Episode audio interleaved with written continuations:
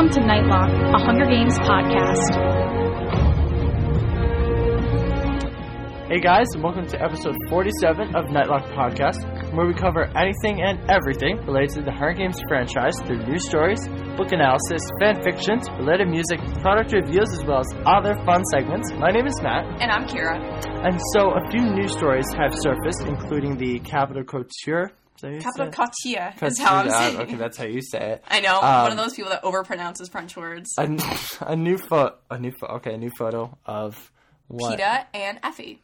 Oh, that's exciting. I didn't, I didn't know guys. that. Um, We got it going on here, Nightlock Podcast. And the most exciting announcement from Suzanne Collins we have ever Oh my covered god, on Matt, this show. you're so depressing right now. And the most exciting announcement from Susan Collins we've ever covered on the show. Sorry, I'm sorry, 47 I'm sorry. episodes. okay. Um, I don't know this either, actually. Prepare for my excitement to like skyrocket. Yeah, you know, I hope so. That's why we're putting it at the beginning. We got to pep you up here, man. I did a shot. I'm sorry. He did it. Now he's quoting Jennifer Lawrence again. um, we will pick up where we left off in Catching Fire, where Peeta's heart stopped beating. That's so overdramatic. Um, Right, In you know, because people's heart stops beating. oh, it's just like, oh, t- no, it's just like a typical thing, and like the emotions. It's a typical thing. Well, it's How like no, like it- no, it's like beating? typical in like books, like the like one Yes. of the beloved characters attempted death. It's ridiculous. Well, he wasn't going for that. No, but like possible, whatever, Yes, possible I understand. Which is Um, chapter 20 that yeah, I was getting to that. Um, and then um, a newer segment is how is it new if we're bringing it back? It's newer. It's like recent. You'll find out what segment it is, guys. Gotta hang in there. Okay, it's brought back with a new twist. Where do you come up with this? Okay, um, and then uh, we have some book recommendations to, To wrap up the show. I don't have a book. That's okay, because there's a new twist to it, remember? We have listeners recommending books for a couple episodes until we read more books. Okay, okay. So Kira, do the pen and post, please. Okay. So, as we said, we're going to cover some of the most major news stories in the Hunger Games franchise since our last episode. And so, as we previewed before, a new photo featuring Effie and Peeta has appeared in Empire magazine. Wait, can we see it? Are we seeing it? Yes, we're going to see it I wanna see it. Let me just kind of give a little uh, little background thing All right. here. Okay. Um, All right. Okay. so it looks like they're at President Snow's party since Effie um, Effie's outfit is the same as the trailer frame scene um, from when she says like chins up, smiles on to Katniss and Peeta. Um, Smiles. Yeah, chins up, smiles on.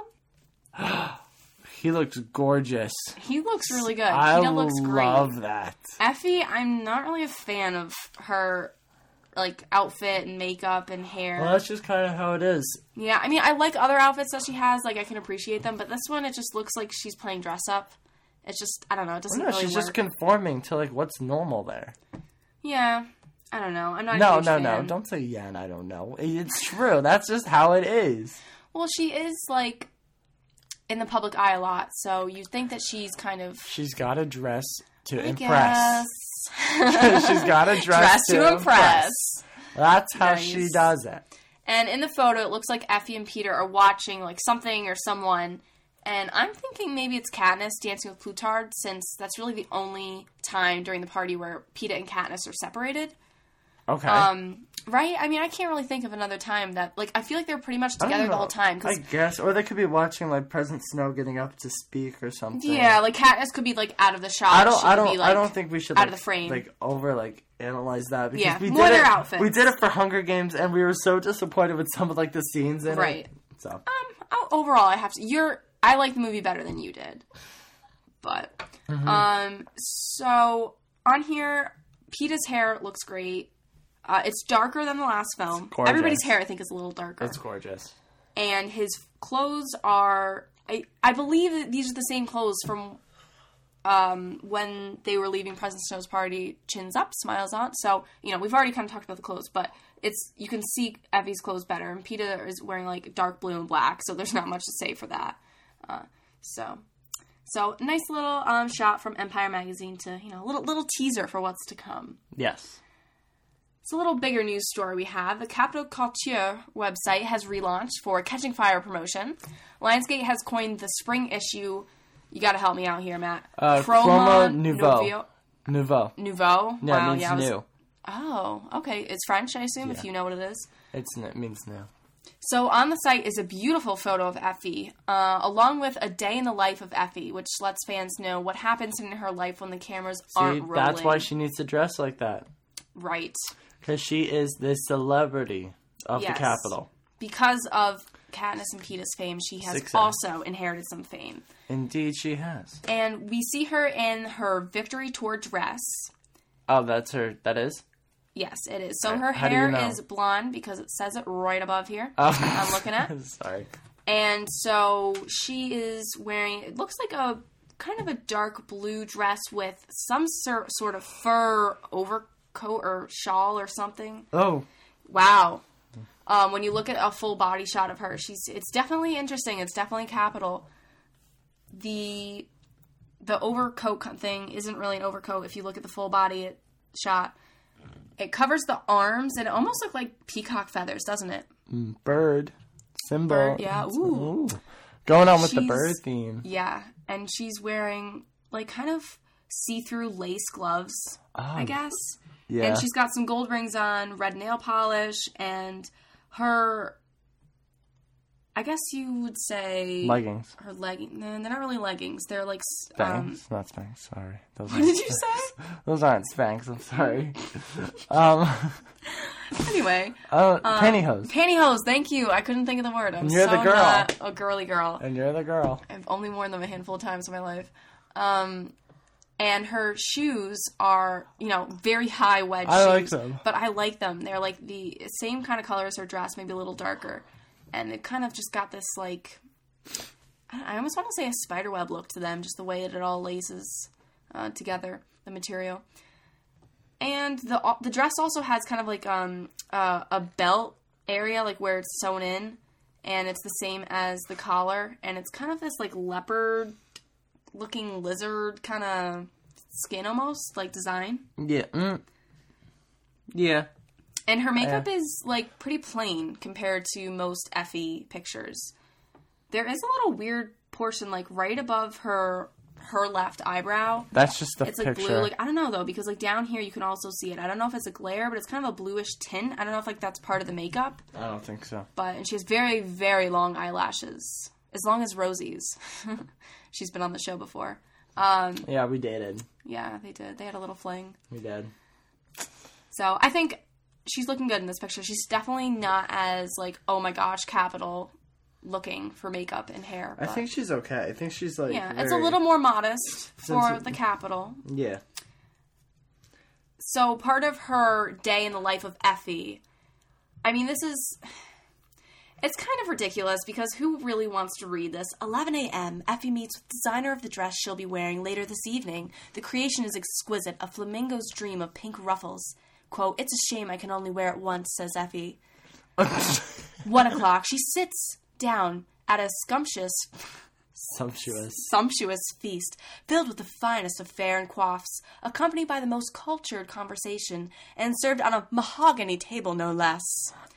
Four o'clock, we head to an exclusive unnamed salon. We cannot, we can say some of your favorites like Portia and Flavius themselves have been known to get their dues done here. It's time to get to work on her hair, hair and nails. That sounds so weird when you talk like that. It does, doesn't it? No, it does not. Anyway, it sounds it's- stalkerish. it does. Or not even like But, attractive I mean- in any way. I guess it's interesting to see like what Effie's life consists of, other than She's, managing she, she Pete lives and like she lives like the life of celebrity. That's just how she is. right. So, so that's that. Um, the for Effie, but the new issue also provides us fans with an inside look on. Whoop, nope, that's not it for Effie. I still. Still Effie, still about Effie. Um, provides fans with an inside look at the making of Effie's Victory Tour dress exhibited in the issue we just talked about. Um, in the interview, Capitol stylist Trish Somerville. Um, and so this is actually the designer um, for the film, Yeah. um, the costume designer. And so uh, she basically just said she chose this dress for Effie to appear vibrant, cheery, and over the top in true Capitol fashion. Which I don't know if it really is over the top in true Capitol fashion. I kind of disagree with that. I think I it's think more it's more plain. more moderate. I think it's like Yeah. the low scale. Um, the sleeves, undoubtedly, the focus of this piece are luxurious fur-like and custom dye with a pattern reminiscent of feathers. So we were right; it's feathers. Mm-hmm. Uh, with a uh, bodice and skirt of cobalt blue patent leather. Um, and it just talks about the gold overlay. Effie's signature curly wig, worn high, is vol- voluminous with not a single hair out of place. So check out the site for yourself, you can visit capitolcouture.pn. So if you just Google that, And if you guys can't get it. understand her accent, it's capital C O U T U R E. I don't know if that's is that the right spelling. Yeah. yeah. Oh, it's capital with an O, not an A. Not sure what you said. So. I said I didn't even spell capital. Oh, okay. People- That's people- right. People know. Yes, capital with an O. Um, and our last and most exciting news story, I don't want Matt to read ahead here. Is it a children's book? I don't want to. Don't, It's not a children's book. thank God, I don't care about that. So, um, as Matt just said, back in November 2012, we learned Susan Collins would be writing a children's book. what? Is it a children's book with Katniss and Peeta's kids? I'm getting there. I'm getting there. No, I'm it there. is. A Year of the Jungle is what um, we found out about, which is set to be released in September on September 10th.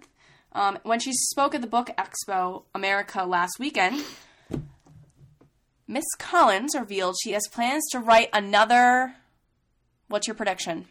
What do you think she's going to write? Well, You're, just- you're saying that you want it. You want it to be a children's book about. No, I was just saying because she was writing a children's book, but I don't think so. No, this isn't a children's book. It's gonna be another like, maybe. Oh no no no! Maybe it's G- like. Give me your guess. Give well, me your there are two guesses. The second, first guess is probably going to be like a continuation of Mockingjay, like with them with their lives with their kids. But then the second one could be like a focus on maybe in the past, like with Haymitch. I'm sorry, but it's not a Hunger Games book. It's not. It's not a Hunger Games book. What other books did she write? well, so far, you mean, or like? Well, she what she's what are you're saying, you're saying it's a continuation of what? No, no. I said she. I said she reveals plans to write another. Book? Yeah, another teen series. So we're getting something completely new from her. Oh, that's upsetting. Okay. I mean, yes, it'd be better to have Hunger Games material, but it should be interesting to see if she can live up to you know her reputation of being. did the she Hunger did Games she say like what it would be about? No, all She she said is that she's writing a teen series. So I imagine she already started working on it because if the children's book is set to be released September 10th, she's probably way done with that by now. It's probably already in print.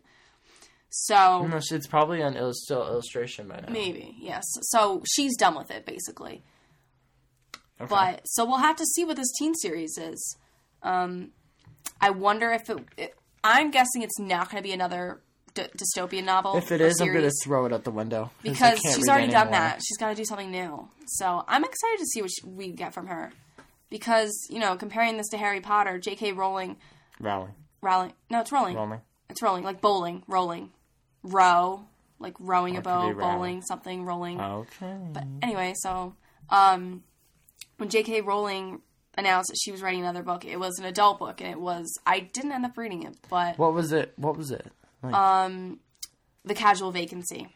oh, and it was it was like an adult book. It, it was definitely there was like inappropriate parts and stuff. Um, I heard a Oh. lot of reviews about it. We should read Yes, it. Matt, you should check it out. we should read it. Um, so it's interesting that we have such a beloved teen writer. Well, you know what I mean. Like she writes to, uh, her audience is teenagers.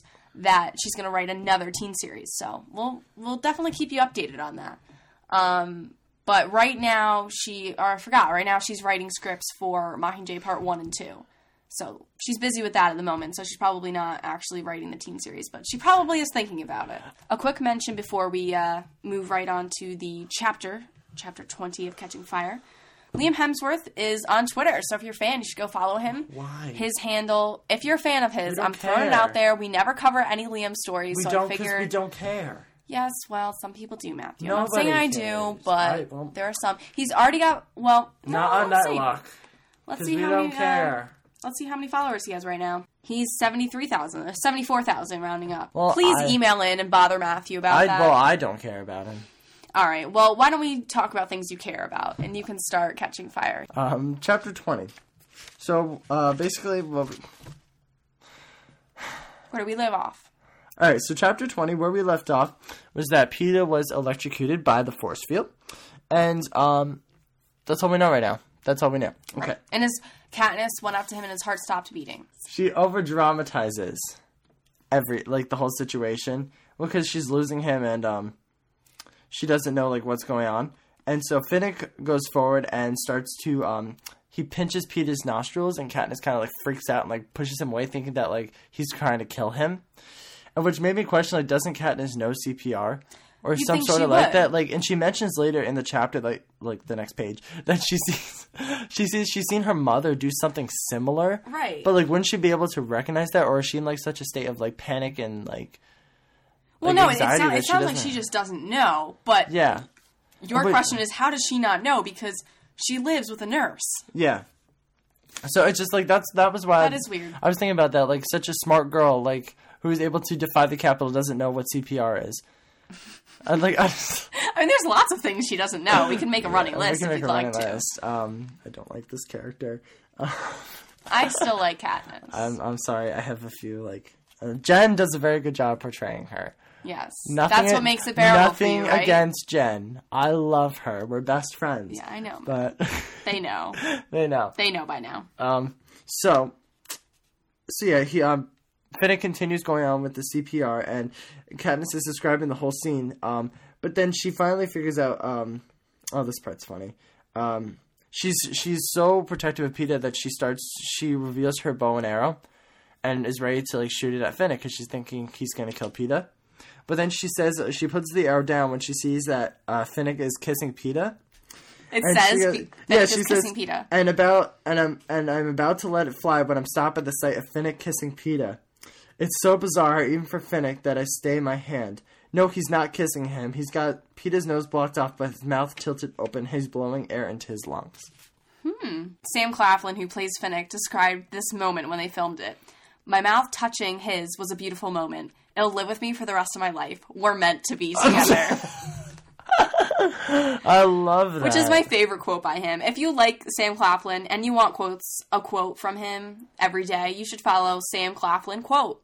It's a Kira Twitter started like a whole thing. She has one for Jen. She has one for Josh. Yes. Now she has one More to come. Sam. More to come. So Sam Claflin quote is the Twitter handle.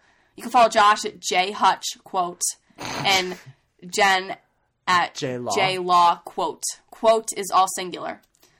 So follow us up there. Then, like I was saying before, she refers to the memory of her mother performing the CPR only on very rare cases, but because in District 12, if a patient's, if like a family member's heart stopped, they wouldn't have enough time to get to her mother That's true. for her to revive them. But do you think like because they're in such a survival like state and like they have to do a lot of things themselves, everyone would know how to do CPR? I don't think so. I don't think it would. It's something that you have to be taught in school, and someone.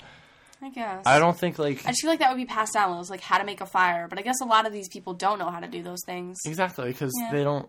They live such sheltered lives. Like they're just in there trying to survive. Finnick continues to perform CPR on Peeta, and throughout the entire time, like minutes, moments pass, and Kat is starting to worry. Um, and this is a very overdramatic moment that um, Peeta's dead, moved on, unreachable forever. And it's kind of like it's. I just find it very overdramatic, and I'm sick of this. I know I'm sick of this like love thing that's going on. That like she's like playing with the reader, saying that like she's either in love with him or she's not sure how she feels about him, and then all of a sudden like all this happens, and then it's evident that she cares about him, but then she just completely rejects it. I just I'm so sick of it. It's been going on for like the whole book, and then the first book. It's just ridiculous. But She we needs know she needs she, to get her act together. She needs to straighten out her priorities. She needs to straighten out. but at the same time, we know she cares about him. We don't know how, like in what what type of relationship she does, but we know she cares about him. So it is completely understandable and believable that she would be this hysteric. She it doesn't matter how she loves him; it's that she does love him at this point. I suppose. I I, I don't know. It just it just. All right, moving on. I, I don't know how to. I get it. I can't. I can't refute with you. That makes sense. That's fine. Um, I like being undefeated. So Finnick finally revives Peeta. Um, there's a few like witty comment exchanges that like your heart's out. Well, I guess it's okay now. That kind of thing. Mm-hmm. Um, and then How did Peeta react to Finnick kissing him? um, he really didn't say. It's just like um, the first thing that Peeta says is that careful, there's a force field up ahead. after he was funny. revived. Um, just a little bit shaking. You were dead. Your heart stopped. Well, it seems to be working now. Like that kind of thing. He really didn't mention like Finnick like Actually kissing, kissing him. him. They don't really exchange. I think. He, I think. Just kind of what is. Yeah. like it was fine. But um, Katniss is in complete hysterics, and Finnick is just like, it's okay, it's just her hormones that like she's fine. And, right, her pregnancy uh, hormones. Katniss gets really upset by that. Like, he keeps mentioning mentioning the baby, which is um, like that's kind of like her cover up her alibi for all her emotions. Like, sh she's had a pretty eventful day. Like, She has. She has. She said It's she- been a productive day for she's her. seen Cinna get beat up to like get beaten up and almost, probably most likely died. Right. Um, she got thrown into a whole new arena, um, and she like she almost experienced Peeta dying. So like it's been very eventful for her, and the only way that she can cover up is saying it's just like the hormones from having the child is going to keep her. it's kind of convenient. well because from the eyes of like a like um. A sponsor, she's not doing all too well. That's Like, true. she's just like falling for. She's just falling apart. Like yeah. Um, Uh, we all know she pulls it back together last minute. yeah. So she's like, she's saying that Peeta keeps like reassuring her that's okay, and she's like, no, it's not okay. And in her mind, she's thinking that like she's grateful that Finnick like revived Peeta. She doesn't understand why he did it because it was supposed to be her job to save Peeta, and she couldn't even do that. And the thing she says is she will, I will never stop owing Finnick Odair because of this. So now she can't kill him because she owes him Yeah. for saving Peeta. which works out in favor for Finnick because you know we talked about this last episode that how how does everyone know Katniss is not just going to kill all these people that are actually her allies? Well, now But she can't think- kill him. Yeah, Finnick just kind of steps in right there. And now I have a question. Do you think when she says "I'll never stop owing Finnick Odair" is a foreshadow to Mockingjay? Hmm. Think about the events that happened in Mockingjay, and do you think it's a foreshadow? Such as like what events exactly are you referring Like to? Like when Finnick like completely went insane. yeah, like she kind of like took care of him and a little bit like Well, yeah, like she reunited him with Annie, and Mm-hmm. like she was still she was always there for him, even though when he went ballistic, he, she like kept him safe. I don't think that's I think it's just. I think it's a foreshadow that they'll remain good friends and that Finnick, Okay. there's a little more to him than just being another tribute in these games. I don't think it's a foreshadow of events of Mockingjay because in Mockingjay, it kind of evens out. Like, Katniss kind of takes care of Finnick and just keeps an eye on him, and then she kind of reunites them with, like, Finnick and Annie together, so Fanny is back together. So I feel like it does even so out, bad. you know? Like, they save each other's partners. So they I think it's more of a other. foreshadow of the relationship that there's more to Finnick. I keep comparing Finnick and Annie to Remus and Tonks for some reason. Do you? Yeah, just like their personalities. Like I don't know. Well, the difference is that I just feel like Remus and Tonks both die, Right. whereas Annie lives. yeah, but I Finnick dies. for some reason, whenever I think of Finnick, I think of Ram. I think of Lupin. Huh, that's interesting. Like I wonder don't. why you do that. maybe that. it's just like their personalities, like and their how wise they are and how like. because Remus is not seen as like a sex symbol like Finnick. no, but I'm just saying that like in matters of like wisdom and support and like that Mm-hmm. they kind of kind of thing. have like similar personalities. If you take out the cockiness of Finnick, what's left is kind of Remus qualities that Yeah. he's looking out for other people. He really cares about them, and and he doesn't mind sticking his neck out for other people. Right. So, So, I mean, that's just I how see. Hmm. I've been thinking about that. Um, okay. So, what happens? All right. um, okay. So, Katniss, um, as she's uh, looking over Peeta and assessing how he's feeling, um, she notices like a gleam of gold on his chest. And she finds out that he's wearing a necklace with a mockingjay attached to it oh, okay. and sh um, he asks, "Do you mind if I use your mockingjay? I wanted us to match." So Yeah. like symbol that like they're together, and she goes, "No, of course I don't mind." And then she goes on for a paragraph on how it's how she's like so enraged at Peeta for doing this because it's a, both a blessing and a curse. So like um on she says on one hand it should give a boost to the rebels in the district, on the other it's hard to imagine President Snow will overlook it, and that makes keeping makes the job of keeping Peeta alive harder. That's so, true. So I want to say that she's really good. She's has very she's done an excellent job perfecting her lying skills Yes. and like like not like just completely like flat out coming out with like no of course I don't mind and just making like making sure like she actually genuinely looked like it didn't bother her and that made Peeta think that oh, it's a symbol of unity that like we're together, we're always gonna stay together. Where in the back of my heart she goes, I can't believe he did this. He's gonna ruin it for us. Yeah, because he doesn't need to stir anything up. Right. I think Katniss is already in that boat, so she might as well continue with it. But Peeta's still kind of safe. He can still get away with like, no, I'm the good guy in the Capitol's eyes, so he can still get away with that. And right now, Haymitch and Katniss are kind of focused on saving Peeta, other than this whole other rebellion, you know, little project going on. But they are focused on saving Peeta, and by giving him a Mockingjay pin, it's like a target. It really is a target that it's like, hey, look, Capitol, here, come and get me. You can't get me, kind yeah. of thing. Oh, that was good. So it's it's like a target. The Mockingjay is a target, and Katniss does archery, and she aims at targets. Not now, I ruined that it. that was actually Yes, really I bad. Don't do that. um, but I had to end it with something corny. So it's like a target, but it's also a symbol. Yes. It's well, I think it's like a target in the Capitol's eyes, but it's it's a symbol of of hope and God. of I know, I whatever. I'm talking and thinking. So corny. And but not- it's it's yeah. it's to stir things up. It's it's it's new. yeah, add some salsa. to the. Okay, you ruined that one. Spicy. That was worse than mine. No, no. Feisty. Sorry. Oh, just stop. they decide to continue on running along the force field um, slowly because Peeta is incapable of walking at an intense speed. So um, Katniss takes the lead. Um, Because Peeta was in the lead before. right.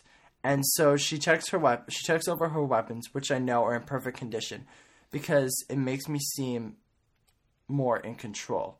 So I wanted to ask you, why does she need to feel like why does she feel the need to be in control? That's my first question, and my second question is, um, because of this like control, is this why Snow fe- like is targeting Katniss because he fears for his leadership position?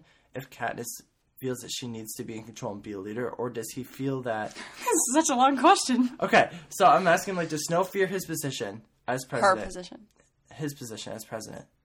Because Oh, if does he this- if fear his are- own? Yes, or does he, or does he think that Katniss is leading a like District Thirteen, which we as of right now doesn't know exists? Hmm.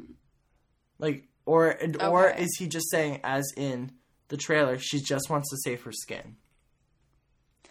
I think President Snow is really afraid uh, that he's the president and that anytime you're a leader of an opposing force, of another force that is so strong and gaining so much momentum, you're going to be scared out of your mind because you know you're a huge target because that's the first person they want to take out. You're number one on their hit list. Yeah. So I think he's really scared, but he has to play it off professional, calm, cool, collected because if he shows that he's afraid, that's just going to make it worse. And then people will be like, oh, we see that you're weak. Now even more people are going to jump in on the rebellion side. Okay.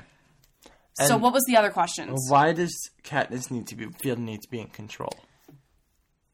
I think she she feels the need to be in control because she wants to be in control because she wants to have everything in her power that she can manipulate so that they can survive. Because if things are out of her control, she can't protect Peeta.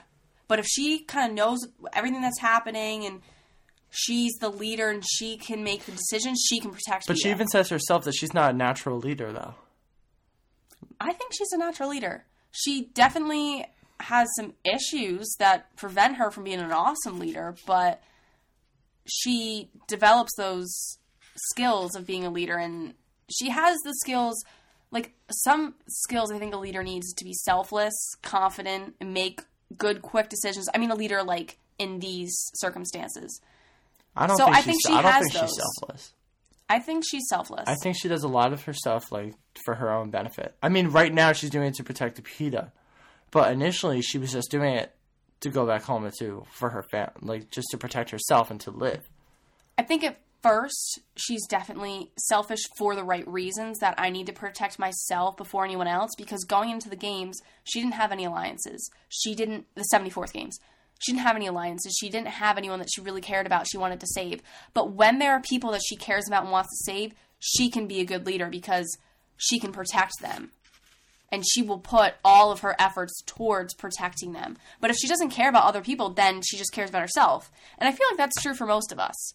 If, you know, if we're on an airplane and it's going down or something, right? And they tell you you have to put that mask on or something. Okay. Okay, we're just playing this little scenario thing. Okay. So you're instructed to put your own on first and then help other people. Mm-hmm. So most people would do that, I would imagine. That you're going to put it on for yourself first, then you're going to help the Yeah, kids around only, you and everything but else. we only do that because authority tells us to. Mm, even if they didn't tell you that, you'd probably put your own on first. But I'm not saying sit- you, I'm just saying but people I'm- in If you're sitting next to a child, wouldn't you want to put the child's on first before your own? I don't know. I mean, personally, it depends who the child was. If I didn't know the child, I would. I'd probably put mine own on first. I would. Put I hate child, to say it, I it, would but put it's the child's true. on first before my own. If I knew the child, like if it was like someone from my family or like a, a close friend, like I would help them first. And even those bags, I read something that like it doesn't actually. go ahead, go ahead, keep going. It doesn't actually um cut off the like the oxygen in the cabin. There, there is still going to be oxygen in the cabin if the plane goes down. It's just so like you can calm yourself. Like you know, like how you used to have those paper bags that you breathe in and out, and Hmm. Yeah. like you take in the carbon dioxide that you breathe out. Right, so and that's supposed to help you like calm down to relax. Hmm. I think that's gonna. I think that's. I don't know if like I read about it or I'm just thinking about it, but I think it's just more of like that type of mechanism to help you relax. But if the plane goes down in water, because I mean, it depends where you're flying, but a lot of the world is water. The surface is water. So How if you end up much? going in water, do you? Oh, nice. It's like you know it's that. like seventy two or seventy four percent. nice. Okay. Well, if that much of the world is covered, most of the world's covered by water, then you're probably crashing into water. So that's I would imagine what the mask is for, so that you can breathe underwater and get out. Right. I, I don't. I don't. Think Okay. If you're underwater, I- can I- you breathe? honey? I understand. Okay. but you're in a closed container. There's still going to be oxygen in there. Right, but you have to get yourself out so you can use It's the not mask like a. to get It's out. not like a scuba mask. Well, I'm saying there's there's some oxygen in there, right? Isn't that what it is? I don't think All right, that's whatever. what I tell you. That like This I don't so know what track. you're saying. My point was Oh. that you would save yourself before other people unless you really know them and love them. That's that's my point. I, I disagree. I think it. I, I disagree on that. I think it depends on the I type of person you are. I I agree on that. yes, I agree on that, that, and that, but I disagree on that one. but yeah, it also it depends the type of person. Like me, I would rather want to save someone else first before myself. You're just saying that because you want the listeners to No, think you're like such a no, good person. no. I'm being real, guys. No, I'm being honest being, with you. I am being myself, yeah. Okay. and this is who I am. Oh gosh. Anyway, so I think she is a good leader. She's a good leader when she has she- something think- that pushes her. I think she's a good leader under pressure, yes, she makes good decisions under pressure. Pressure. which is not actually a healthy trait to have as a leader. I what? mean- of course it is. I mean, you need to make quick decisions, but she also needs to. I mean, obviously, you're not always going to be under pressure and stress. Is like oh yeah, she doesn't she make good needs, to, she decisions. needs to be able to make wise decisions, even when she's not under these like high stress situations. yeah, she makes good split second decisions, not Um, long term decisions. Exactly, and that's Okay. not not necessarily helpful to have as like a Right. long term leader. Okay, I thought you were saying having good decision making for split second was not a good thing. I was like, uh, excuse me, I think it is. So. Okay. Sorry. So, um, this is a really interesting part here. This is like a complete like the epitome of her lying. That's like so amazing. Okay. Um, is that Peeta mentions before I got electrocuted, you were saying you warned me about the field. How did you know that there was a force field? right, there? because last chapter she saw the little glint. Yeah, and she didn't. What she didn't. She didn't want like the game makers to know because they're watching, obviously watching them, that she could see it. That, like obviously, then they would change it, and then it would ruin. It would like screw up the whole thing. So she goes. Um. Well, I can hear it. Like, can't you guys hear it? I love this part they're, so and They're, they're all playing along, and they're like, "Well, no." Like, I. She's like, "It's so weird. Like, I can only hear it in my left ear." That's the one that And got blown up. Peeta's like, isn't that the one that like the doctors reconstructed? And she goes, yeah, I guess they did like a really better job than I than they thought they did. Like I can hear like insect wings and like snow falling, and so she says, now it puts the pressure on the her. doctors for their mistake, mistake, Mistake. for their mistake, and puts it less on them. It's because it's not her fault that like mm-hmm. her ear got blown up. Mm-hmm. But in reality, this is not true. yeah, so it's like all the attention will turn to the surgeons who fixed my deaf ear after the games last year, and they'll have to explain why I can hear like a bat.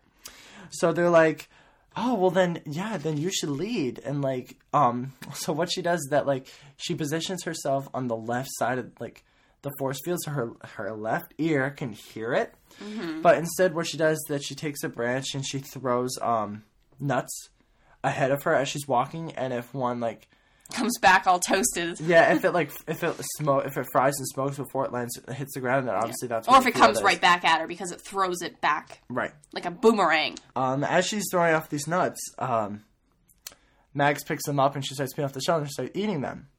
And Katniss starts freaking out, saying, "Why would you eat that? They could be poisonous." And she looks over at Finnick, and Finnick goes, um, "I guess we'll find out."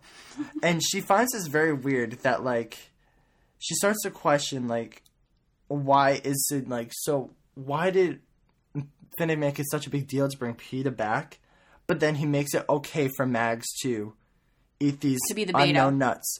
Like, why could he?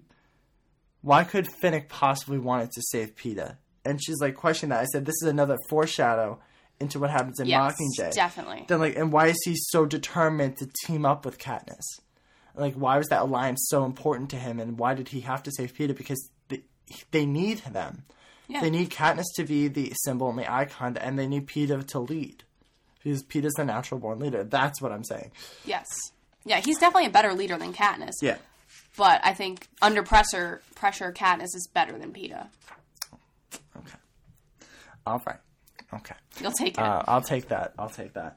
Um, so as they're walking through the jungle, it's um they're trying to find water and they can't possibly like there's no water in sight. And so Katniss says, "All right, let's take a break." And she climbs up to the tallest tree that she can find, and she looks out onto the arena, and she notices that it's a perfect circle with a wheel in the middle where the cornucopia sits. and- Okay. So I guess it is. Last episode we were talking about what exactly the arena looks like, and we described it as kind of having this main center, like like almost kind of like a target. Now Yeah, it's this episode should be named Target. We keep saying Target. No, I'm not calling it target. Okay, we'll call it something clever. So it's, it, she describes it as a perfect circle with a perfect wheel in the middle. So yeah, that's what I'm saying. So it would have the cornucopia in the center with like a little island, and then spokes coming out off of it that are in The- water, that's and then the the, rest of the island is the jungle. is in an outer ring, Jungle, yeah. which is the jungle. Okay. And so she describes. Um, she notices another one of those um squares, like those uh squares that indicate Kind of the glints. I don't know. I'm calling She them like calls little it- glint, Oh shoot, she calls shimmering, it shimmering like No, it's like a chink in the sh- Sh- armor. No, she called it something like a big word, and I don't remember where it was. I'm sorry. well, if you see it, let us know. Okay. Um, and so she shoots an arrow at it, at one of them, and then the sky turns a perfect blue, a real blue, and then they like it like the pink sky. The sky's pink. Then she shoots the arrow at it. The sky turns blue. Like a normal color. Yeah, like a normal real blue, and then the arrow shoots back. So and she kind of found out a little, little It's kind trick. of another indicator of what's going to happen later in the book. Mm-hmm. Yeah, definitely. She's kind of figuring all this out as she goes. Right. So um, basically, she tells everyone that they're going to make, like, they're going to go and keep going in a big circle if they keep walking. Um, and she finds no water besides the salt water that is in the I don't know what there weren't ocean. It was just like I would say if it was salt water. it's some sort of like maybe it's like a sound kind of thing. It's not really an ocean, but it's like okay. yeah. So Um, so they go down a. I mean, it's man made, so it can't be ocean. So anyway, they go for a few hundred yards down and then uh, make camp. And what I find is really interesting is that I was bringing this up before the show. Um, how Mags and Finnick they wove mats out of these um, sharp blades of grass, and um, so Katniss decides that she's gonna go hunting and um, to try to find water and try to find more food. And being that because now they've gone all day without food because it's starting to be nighttime. and and without food and water and because um, hours have gone by and Mags is perfectly okay, they decide to Peeta decides to collect the nuts um, and throw them at the force field and like fry them up and like peel off the shells and Yeah. there you go. Um, and so then as she's going through the jungle, she hears the cannons the cannon sound. All right, it's the end of the Um, day. Bloodbath is day. over. So she counts the shots each and she counts such each representing one dead victor. We know that.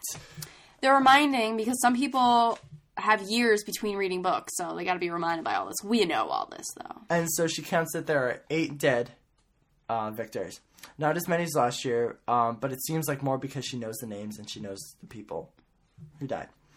So, um, she look as so she's re- This is actually really stupid.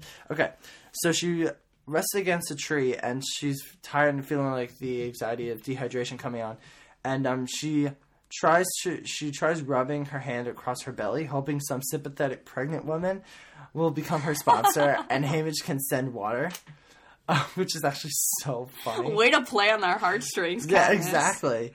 Um, and so as she's as she's looking around, she looks at all these different animals out there. Like, um, she sees these weird birds, um, tree lizards with blue tongues, and something she calls she describes as a cross between a rat and a possum. These are going to be cool to see in the movie. They're going to do a great job with these because we'll just like see a little glimpse of them. It won't be like you know focused on that. Right. And so she shoots one of the possum rat creatures. They call them true rats later. Um, and she starts skinning it. And she realizes that the muzzle, as she's skinning it, of the creature is wet, which indicates that the creature had been drinking. And so the water source obviously hadn't isn't far. So she goes around like 30 yards around the tree where she found it and tries to search for water, and nothing has come up. Um, and so like uh, So she still hasn't figured out she that the water's she in the tree. doesn't figure out the water and like she goes back to the camp so this is all just like events that's happened There's, like- Housekeeping. yeah um so they basically oh here we go um So then the images pop up in the sky, right? Like in the seventy fourth. yeah it's just like this whole this whole page she just like rambles on Yeah, it's fine. Just just go right to the people that. why died. does this always happen in my chapters I know. I always get the exciting ones. Um, all right, so we'll move on to now. She in this um, she describes, she names the people who she who have died. Um, she doesn't know all the names, but she says the man from District Five, uh, District Six, and then she says Cecilia and Wolf from Eight. Um, who Cecilia was the one who had the three children who were clinging to her as she went up to like as she was chosen to be the victor. Um, and then Tribute, yeah. and then sorry tribute, and then Seeder from District Eleven. Oh I yeah, don't- Seeder. and she seemed she this takes a uh, like a particular toll on her because she like has fond memories of like Cecilia and then Seeder like being so polite to her Yeah. and um all of that. So um it's now night and they position themselves in front of their hut. They they made a hut like just casually, just like made a little Finnegan hut. Mags like wove all together these Right. this grass, and so it has a floor, has three walls and a roof, and like they're sitting on the empty fourth wall looking out. And so a parachute comes, and inside the parachute is a um a sponsor gift. a sponsor gift, and it's they describe it as a tube with a little lick in front of it, like a little um not like a like a nozzle. Mm-hmm. And so they're trying to figure out what it is. Uh, maybe it's a um, like a weapon, or it could be used as something for food, Like a tool to get into tool. something. And they just can't like Katniss asks Mags, "Can you fish with it?" And she just grunts like, "No, I can't do this." Right. Because she can fish with anything. Um, except for this little little spoke. right. Right, spoke. Is that what it is? It's a kind of- it's a spile. Spile. I don't know why I said spoke. find that out later. Um, so she finally gives up and jams it into the ground, and she's just laying on her mat, and she's just thinking about like what's going on back home. If like, if this is going like if the weather. She's talking about the weather here. That like it surprises it Which surprises is such her. an exciting topic. it surprises her how like the sun hasn't got the sun's gone down, still hasn't cooled. Right. And she's questioning that like I wonder if it, it's like this back home. Like she worries about Prim and her mother, and As she does most nights in any games. She kind of Yeah. reflects back home and everything. Um, nighttime seems to be like very emotional for like Yeah. a lot of characters. Um, Because like usually they're home in their beds, so that's like a normal thing. Like that's during their day, like they'd be home in their Right. beds with their families. So it's definitely really reminding. and she's hoping that like they're okay and they're not being punished because of her, which is actually which is an interesting topic that like she's very concerned about. Like if all the things that she's doing is either going to be beneficial or it's ruining her family. Um, and then finally she she discovers that it's a spile. Right. which is useful for her for them to get water. But um, the whole page is a spile. It's a spile. What do we use a spile for? Right. Um, and Katniss remembers it because her father used to have a bunch of them, and they used to use it to collect sap. but then for some reason she doesn't remember what happened to them after her father died. So she used to use Like she used to use spiles. Gotcha. Um, Must have been when she was really young. Otherwise, she would have remembered. Right. And so they're trying to figure out well where can where does like where can we use the spile for? Where are we gonna like what what is sap gonna be for? And then she remembers the um the tree rat had like those like sharp teeth, which obviously was used to like dig into the tree to get water. So they figure it out and they put the spile into the tree and then they get water. Woo! Which is so wonderful. Um and exciting. um They're not going to die yet. Nope. At least not from dehydration. And then I wrote on my notes, woven basket of grass, because Right. they fill it with water. And I wrote, Yeah. yes. Uh, okay. So later at night, um, Katniss wakes up because Finnick is taking watch, and she hears 12, like, chimes, 12 bongs. And this is the first time they're hearing this. Yes, this. this is the first time because this is their first night. And just thinking 12 bongs. What does that mean? Like, it doesn't it doesn't sound anything familiar. of 12 what chimes. You say 12 bongs, Well, that's what she calls it in the book. It's Oh, bongs or bongs? Okay. I don't know. Um, and there's a lightning storm that happens on one side, on like all around them, and then the rain. One comes- twelfth of the island. one twelfth of the island. One twelfth of the island. you got it. Um, and then the lightning storm stops, and then the rain comes, and but the rain never seems to reach like her. But like, she- where they they, can are. hear it. But they can. She can see it, and she can hear it wow. Okay. but it, it'll never reach her. And so then the rain suddenly stops, and she refers to it like it did at the last game. games, just suddenly stops like that. And then the fog comes, and she says, "Okay, like that's a natural reaction to what happens after a hot day." But then she like, for some reason, this is actually really weird. She like analyzes the fog, like the fog is like not natural, like it just it comes in like this perfect straight line. Um, and then she realizes that like this fog is she doesn't say it's dangerous, but she's very concerned about it. So by the time she wakes everyone up, she leaves off with the cliffhangers that like in a few seconds it takes to rouse them, I begin to blister with the fog. Right. Which you'd think like yes, it's coming like a perfect straight line and all that, but any fog because all of this is man made. Right. It's all made by the game makers. Yeah. So you think like oh like that just means it's regular fog. Like why would that trigger her mind? That must be dangerous. Yeah. So that's a little weird.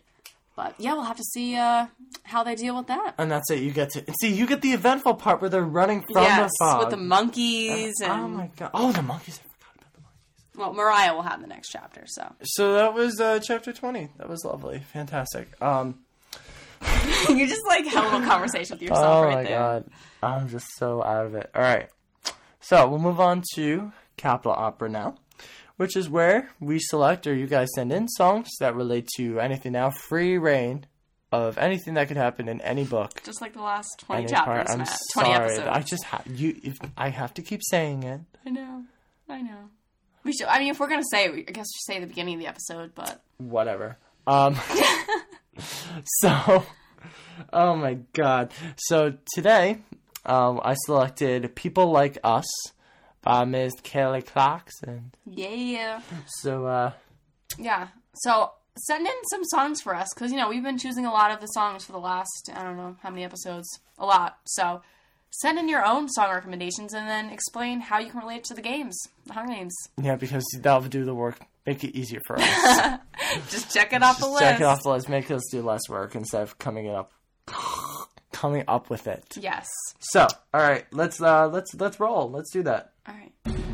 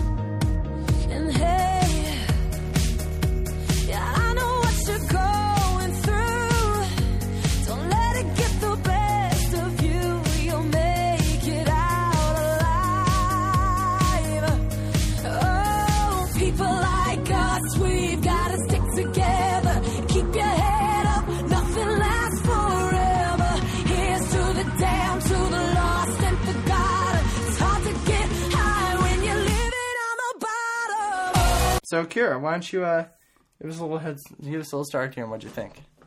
Okay. Well, I related this to Mockingjay. Did you? Okay. Uh, Just your general. Okay. Um. So let's see. I'll pick out a quote and kind of talk about it here. Um. Everybody loses it, and everybody wants to throw it all away. So in Mockingjay, pretty much everybody's suicidal and depressed. So I think that kind of sums up how you know it's it's like Finnick, Katniss, um, Annie. Peeta, Annie. um, Not so much Gale, but maybe a little. I mean, he he didn't he doesn't really have post traumatic stress disorder. I mean, he no. maybe a little bit from when Catching Fire was bombed. You mean District 12? Why did I say when Catching Fire was bombed? Because it happens in Catching, Catching Fire. Anyway, you all know what I mean. Um, Y'all. yes, people at my school say y'all. What school? Um, no, it doesn't. My college, Oh, your people at my college. I went to orientation. So any anyway, that's my personal life. We're on a show here.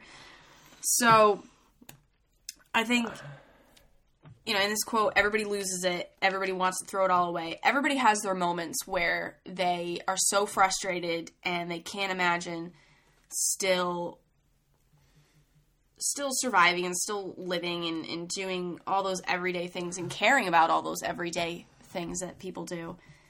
Um, so I think that's kind of a general uh, statement, kind of relates to it. Um, and I kind of thought this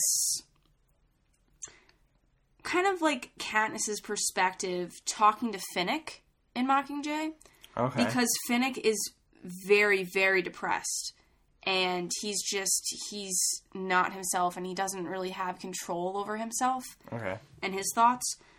And the quote, I know what you're going through. Um, don't let it, and I didn't get the rest of that, so probably don't let it affect you or something, something along those lines.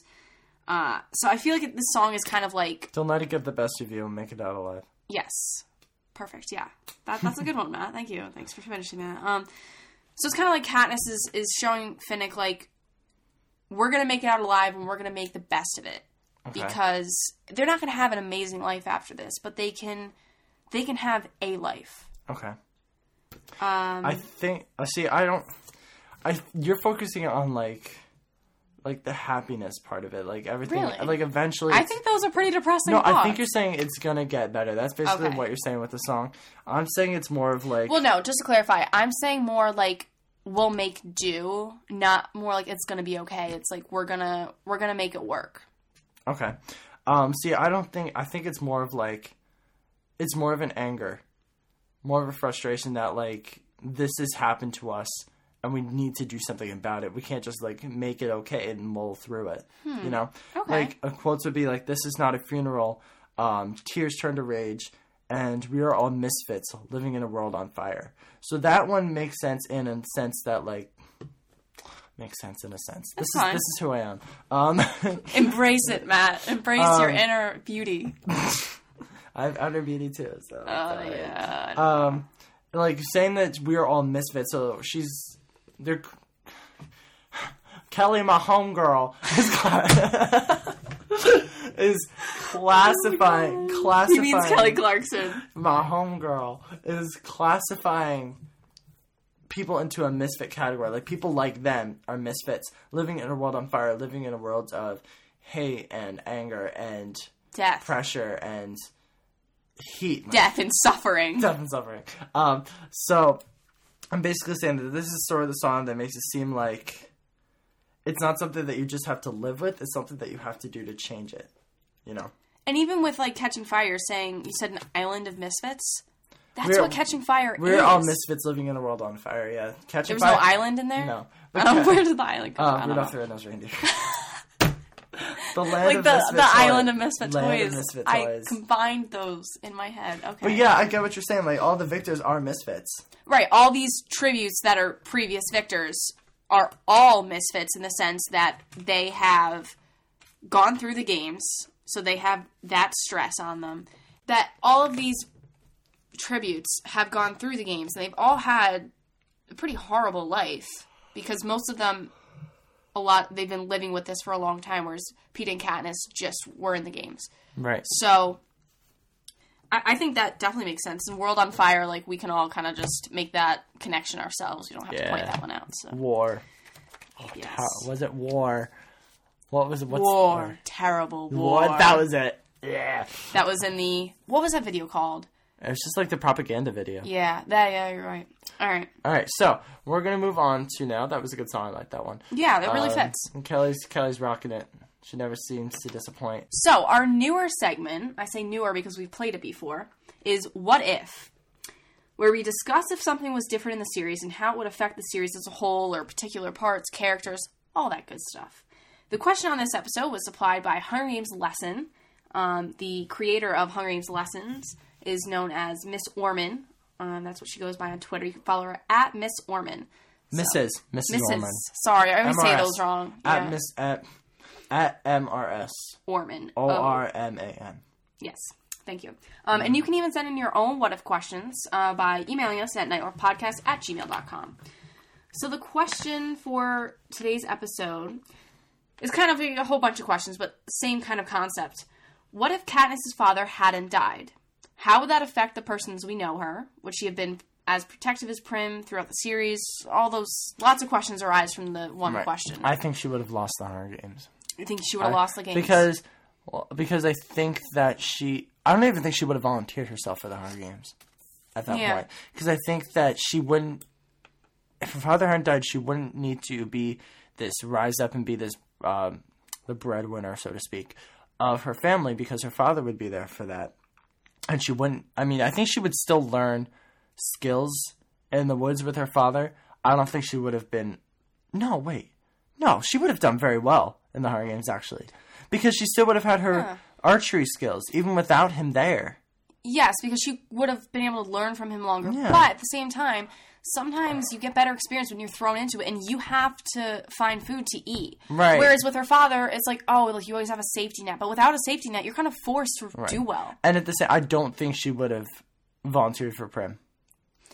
I think she would have just ta- accepted it as it was, because Probably. families, family members, you lo- that's that's the nature of it. Yeah. Um, but because that she feels because that she felt that need to protect Prim, that's why she did it. Because And- there was no one else to protect her because her fa- her mother was completely absent. And not even like just protecting Prim because it's only for her it's for her own needs that like she doesn't want to lose Prim. She doesn't want to lose another family member. She already lost her father, so she knows how hard that was.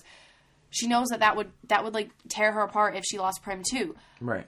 But if her father had not died, then she wouldn't experience that pain and, suffering from his death. So she probably would have been like, "Oh, yeah." She doesn't. She doesn't know what to expect losing Prim. So she probably wouldn't have been like, "Oh my god." Prim I really anyway, so this is all for nothing. like honestly, you could have just let her die, and the whole thing would have been fine. yeah. That's basically what the series comes down to. Yeah. like uh, like you volunteered to save your sister's life. She dies anyway. Yeah. Too too bad. It's ridiculous. Too bad. Send a, send an email to strongly worded email about that. Strong. Bring Prim back. All right. She'll come back. She'll come back in like a later series or something. It's ridiculous. Oh my god. It turns out she was in District 13 all along. oh my god. The bomb explosions. There was a trapdoor. yeah, she got out. She's fine. She, got started a whole new colony down there. She's great. Um. All right. Um, Anything else you want to add to that? let's see. I'm pretty solid. How do you think that would affect the person as we know her today? Like, do you think she she would be as um what's the word for Katniss? Where do I even begin with her? Deter- determined. no, like like a uh, like a negative Self-sufficient? word. Like no, Condescending. yeah, kind of like condescending, like sarcastic, like not like not a happy person, just very negative and depressed, and has a bad outlook on life. I don't think. I think she would have little subtleties of that because that's probably like people are like fashioned that way, uh, but also depends on their environment as well. I think she would have like little instances where she would like, like I do. Like Yeah. mine's more frequent. Right. Like little sarcastic remarks, little sass here and there, but I don't think she would constantly be in this like negative state. Yeah, I know? feel like she would have been like a lot happier, and she would have. I mean, obviously, she would have had a better childhood, and your childhood really affects how you turn out as an adult. Right. Which you know, she's But, almost adult. but at the this same time, it's like the death of her father like brought out this alter ego person, like this true personality of her. Yeah, Like we're seeing the real Katniss here. We're not seeing like this facade, because happiness is sort of like I don't even know what happiness is. It's so hard to obtain. Like it's so much easier to write about like negative concepts than it is to write about happiness. So and it's much more interesting. so therefore, like it's harder to believe. It's harder to convince yourself that you're happy. And I therefore, if you're so focused on being happy, you ignore Mm-hmm. how you really are. So I think Katniss is expressing like her true self, and so I think it's but, just uh, more extreme version of herself that Right. like all these um, traits of her that are being a role model and protecting Prim Right. and everything are set to the extreme. Whereas if her father was around, she wouldn't have to. She it would be toned down. and her father being with her father brought her happiness and joy and after she lost that she lost all those emotions too so i i think she doesn't believe that she could ever feel like that again Yeah. even with being with Peeta and having a child children with Peeta And She's even still- earlier on, being with Gale, like there Yeah. were mo- there's moments of happiness, but an, I think happiness is an overall sense of satisfaction and contentment with your life. And she she have that. she lives in this like perpetual state of anxiety and worry and like that's and regret, and yeah regret of a lot of things, and re- she's regretting things that even if see, regretting isn't the right word because if she could go back in time, she'd still do it. But the- Mm. she.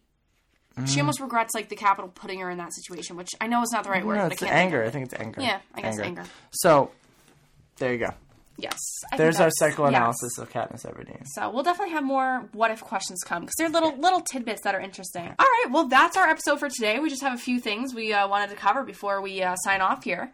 Um, and we did want to apologize for missing an episode in May. Uh, we only had one, but our schedules have been absolutely crazy recently. Um, all three of us, which is why Mariah hasn't been on the last two episodes. It's just our Matt and I's schedule are very similar, whereas Mariah's is much different from ours. now. Mariah's off teaching little uh, fourth graders how to do art so Right. So she's very she's, on a different schedule than us now because we're still in school. She's not anymore. So it's a project. She doesn't like leave school, guys. She's she's still a still a studious kid.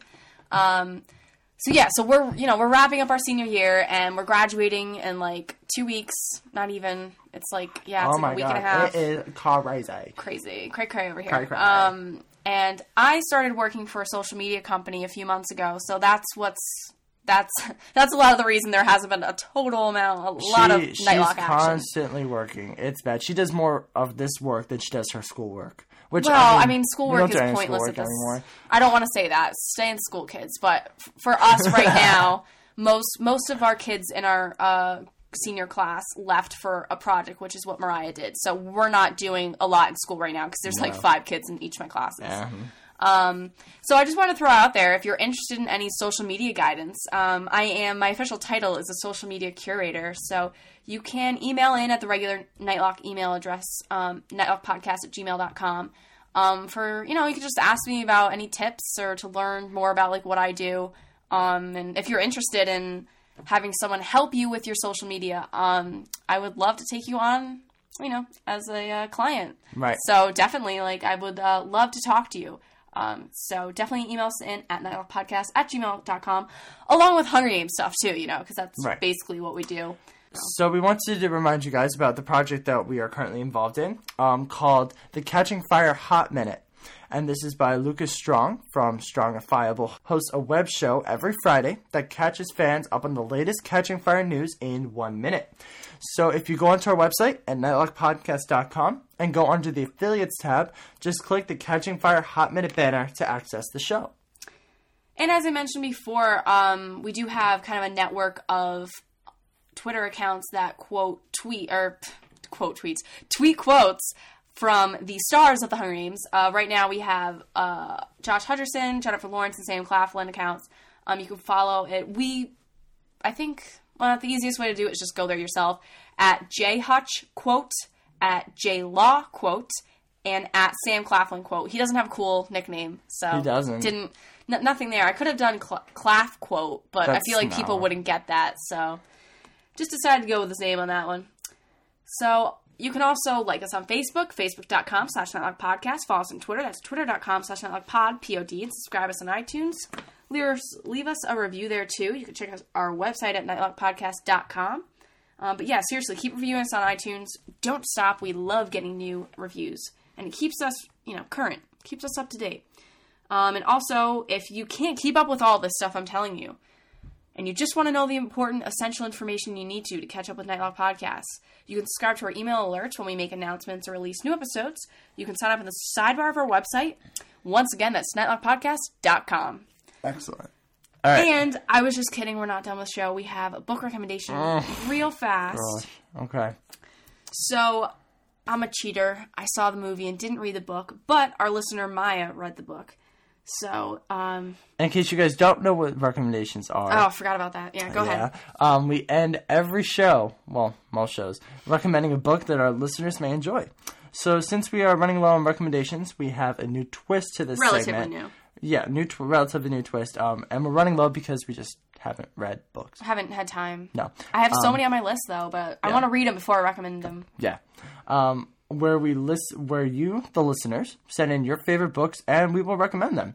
So you can send in your own book recommendation at nowpodcast at gmail.com um, and just include a short summary. Otherwise, we'll Google it. So, Yeah. or you could just say what you like about the book, whatever, uh, or both. That would be ideal. Right. I actually do have a book I want to recommend. Okay, you can recommend it after this. Okay. A little short, thirty second elevator pitch on the book. Okay. So, Maya recommends "I Am Number Four by P- Lore? and it is a series um, for upper middle school and you know High school. yeah older than that um, and so once this alien planet is destroyed its last inhabitants travel to earth to stay away from their mortal enemies and so the main character looks like is john smith and he's a member of the Guard. guard guard guard a group of people with gifted legacies Powers. gifted with legacies, sorry, powers like telekinesis, super strength, super speed, basically what we'd call a superhero. And he and the other five members take uh, taken from that planet um, are hunted by their mortal enemies. Um, so the movie was pretty cool. It had Alex Alex Pettyfer in it. Yeah. Um, he's the one I remember in it uh, most. Um, so yeah, definitely a good movie. So I'm sure it's even better book. it. So um, yeah, I have the book. Maybe someday I'll read it. Uh, so that's Maya's recommendation. What's your recommendation, Matthew? My recommendation has nothing to do with characters, people, or anything. It's called um, what is it about then? Vectors, uh, sh- uh, Aphorisms, and Short 10 Second Essays by James Richardson. And That's the name of the book. Yes. The Okay. interesting thing about this book is that there's a compile of 300 or so one or two sentence statements. And Oh, interesting. they're basically like so kind of like a bunch of quotes. yeah, basically, and it's basically it's very thought provoking. Like I've spent like a 15 minutes thinking about just one of them, Mm-hmm. which is so fascinating because it makes so much sense, but then at the same time, it just gets you to think about all these like higher order concepts, which is really enjoyable, especially if like you're a person like me who really wants to learn about human nature and like those kinds of things. Um, so yeah, that's by James Richardson. I bought it on Amazon for like six bucks or something. It was very Nice. cheap What's the book's name again? uh, vectors, aphorisms, and 10 second essays. okay. If you just search vect- Vectors by um, James Richardson, you'd find it. yeah, um, James Richardson. And it's a phenomenal. It's it has has no characters, has like no plot or anything. Right, it's just just a bunch of statements. Yeah. And you can even like some of those statements. Like if you're in English class and you really like don't know what to write about for a topic, you look one up and it'll be a, served as a prompt for you, yeah, awesome. which is fantastic, and I love it. Yes. So uh, awesome. that's it. So that's all we have for today, folks. But we will see you again in uh, June for the next episode, and we'll be doing uh, chapter 21. So if you want to email in something that your favorite part of chapter 21 of Catching Fire or something, you can uh, do that. just, just send in emails or anything. Yeah, That's just really like we love reading saying. emails. Um, we definitely we, we should include uh, emails on the next show. We haven't done that in a little while. So. All right, cool beans. But first, you guys got to send the emails in order for us to do them. So definitely send us emails. Nightlockpodcast at gmail.com. All We'll see you next episode, guys. Bye. I'm sorry. I was looking at that card. I thought it said 13. I'm like, wait a second. She's not 13. She's 18. I'm sorry. yeah, Yes, please I cut that. 18. Put that in the bloopers. Oh, I'm sorry. I'm like, wait a second. That doesn't make sense. And my grandma and my mom got me the same card. they probably bought it together. No, they didn't buy it together. Anyway, that's my exciting life, guys. Oh no. Okay. You're horrible. Oh no. blooping it. And they. Sorry, now I'm thinking I wanted it.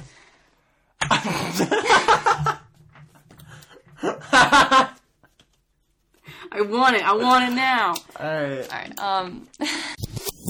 are so amazingly good at weaving things out of like the sh- like the sharp blades of grass. Like they weed, um, they Weave. weave, weave, Weave. Yes, they weave. That's a present tense. but they need past tense. Whoa! Your face is like, but I need past tense. Sorry. they like they wove um mats like sleeping. There you go. Whoa. Whoa. we got weaved. and then he said weed. I'm like, that's not even close. um, and then Run, they, run it again. and then they um Marker. yes, and so basically she over over she's over Why do we do that? I was about to say that, but it came out so weird. Just so weird. It did. You're just so weird, like all the time. Chapter 20. That was bad. Uh, Alright. Blooping it. That's our new phrase. Blooping it. no. My life's in shambles. Okay.